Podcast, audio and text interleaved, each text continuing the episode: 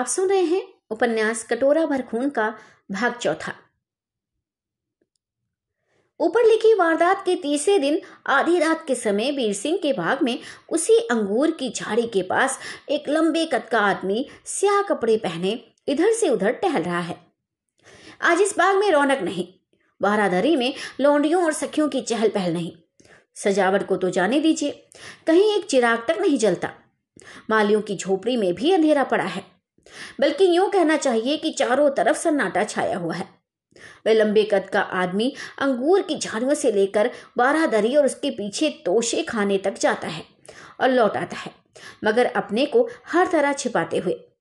जरा सी भी खटका होने से, एक पत्ते के भी खड़कने से वह चौकन्ना हो जाता है और अपने को किसी पेड़ या झाड़ी की आड़ में छिपाकर देखने लगता है। इस आदमी को टहलते हुए दो घंटे बीत गए, मगर कुछ मालूम नहीं हुआ कि वह किस नियत से चक्कर लगा रहा है या किस धुन में पड़ा हुआ है। थोड़ी देर और बीत जाने पर बाग में एक आदमी के आने की आहट मालूम हुई। लंबे कद वाला आदमी एक पेड़ की आड़ में छिपकर देखने लगा कि यह कौन है और किस काम के लिए आया है। वे आदमी जो अभी आया है सीधे बारादरी में चला गया। कुछ देर तक वहाँ ठहर कर पीछे वाले तोशे खाने में गया और ताला खोलकर तोशे खाने के अंदर घुस गया। थोड़ी देर बाद एक छोटा सा डिब्बा हाथ में लिए हुए निकला और ताला बंद करके बाग के बाहर की तरफ़ चला। थोड़ी ही दूर गया था कि उस लंबे कद के आदमी ने जो पहले ही से घात में घात लगाए हुए बैठा था, पास पहुंचकर पीछे से उसके दोनों बाजू मज़बूत पकड़ लिए और उसे इस ज़ोर से झटका दिया कि वह संभल न सका और ज़मीन पर गिर पड़ा। लंबे कद का आदमी उसकी छाती पर चढ़ बैठा और बोला, सच बता, तू कौन है? तेरा नाम क्या है? यहाँ क्यों आया है और क्या लिए जाता है? एकाएक ज़मीन पर गिर पड़ने और अपने को बेबस पाने से वे आदमी बदहवास हो गया और सवाल का जवाब नहीं दे सका।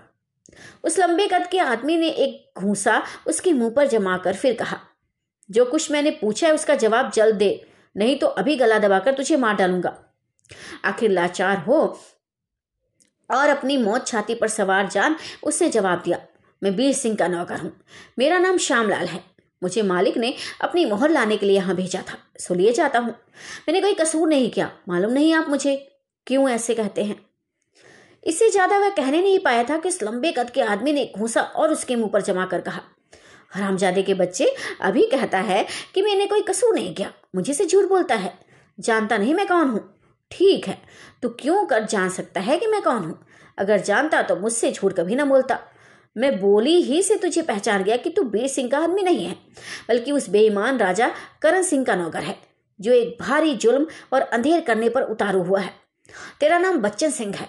मैं तुझे इस झूठ बोलने की सजा देता हूँ और जान से मार डालता, मगर नहीं। तेरी जुबानी उस बेईमान राजा को एक संदेश कहला भेजना है, इसलिए छोड़ देता हूँ। सुन और ध्यान देकर सुन। मेरा ही नाम नाहर सिंह है। मेरे ही डर से तेरे राजा की जान सूखी जाती है। मेरे ही नाम से ये हरिपुर शहर काँप रहा है। और मुझी को गिरफ़्तार करने के लिए तेरे बेईमान राजा ने बीर सिंह को हुक्म दिया था। लेकिन वह जाने भी ना पाया था कि बेचारे को झूठा इल्ज़ाम लगाकर गिरफ़्तार कर लिया। राजा से कह दीजिए कि मोहर का डिब्बा नाहर सिंह ने छीन लिया। तू नाहर सिंह को गिरफ़्तार करने के लिए व्यर्थ ही फौज भेज रहा है। ना मालूम तेरी फौज कहाँ जाएगी और किसे ढूंढ, जगह ढूंढेगी। वह तो हर दम इसी शहर में रहता है।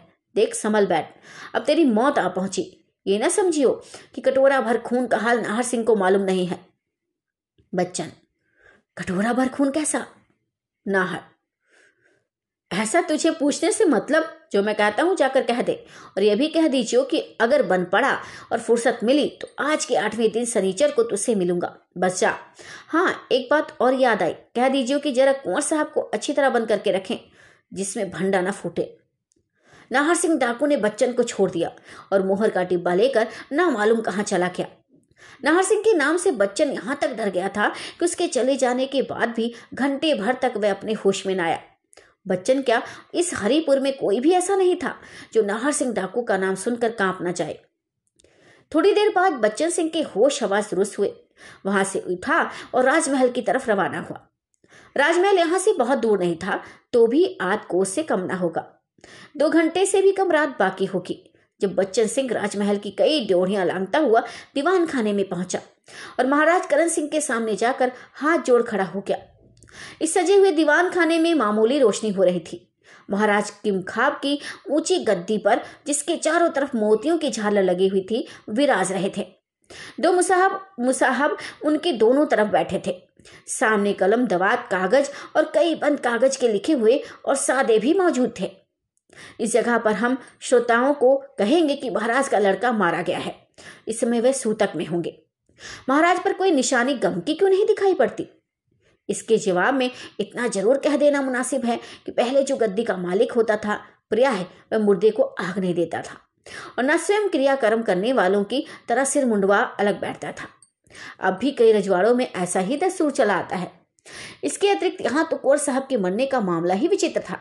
इसका हाल आगे चलकर मालूम होगा। बच्चन ने रुककर सलाम किया और हाथ जोड़कर सामने खड़ा हो गया। नाहर सिंह डाकू के ध्यान से डर के मारे वह अभी तक काँप रहा था। महाराज, मोहर लाया? बच्चन, जी लाया तो था, मगर राह में नाहर सिंह डाकू ने छीन लिया। महाराज, क्या? नाहर सिंह डाकू ने? बच्चन, जी हाँ। महाराज, क्या वह आज इसी शहर में आया हुआ है?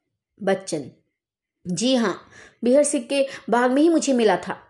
महाराज साफ़ साफ़ कहे, क्या हुआ? बच्चे ने वीर सिंह के तोशे खाने से मोहर लेकर चलने का और उसी बाग में नाहर सिंह के मिलने का हाल पूरा पूरा कहा। जब वह संदेश कहा, जो डाकू ने महाराज को दिया था तो थोड़ी देर के लिए महाराज चुप हो गए और कुछ सोचने लगे। आखिर एक ऊँची सांस लेकर बोले ये शैतान डाकू ना मालूम मालूम क्यों मेरे पीछे पड़ा हुआ है? और किसी तरह गिरफ़्तार भी नहीं होता। मुझे बीर सिंह की तरफ़ से छुट्टी मिल जाती तो कोई न कोई तरकीब उसके गिरफ़्तार होने की ज़रूर निकालता। कुछ समझ में नहीं आता कि मेरी उन कार्रवाइयों का पता उसे कैसे लग जाता है, जिन्हें मैं बड़ी होशियारी से छिपा कर करता हूँ। क्यों हरि सिंह, तुम इस बारे में कुछ कह सकते हो? हरि सिंह, महाराज, उसकी बातों में अकल कुछ भी काम नहीं करती, मैं क्या कहूँ? महाराज, अफसोस, अगर मेरी रियाया बीर सिंह से मोहब्बत न रखती तो मैं उसे एकदम मारकर ही बखेड़ा तय कर देता। मगर जब तक बीर सिंह जीता है, मैं किसी तरह निश्चिंत नहीं हो सकता। खैर, अब तो बीर सिंह पर एक भारी इल्ज़ाम लग चुका है। परसों मैं आम दरबार करूँगा। रियाया के सामने बीर सिंह को दोषी ठहराकर फांसी दूँगा। फिर उस डाकू से समझ लूँगा। आखिर वह हराम ज़्यादा है क्या चीज़? महाराज ने आखिरी शब्द कहा ही था कि दरवाजे की तरफ़ से यह आवाज़ आई। बेशक वह डाकू कोई चीज़ नहीं है। मगर एक भूत है, जो हरदम तेरे साथ रहता है और तेरा सब हाल जानता है। देख, इस समय यहाँ भी आ पहुँचा।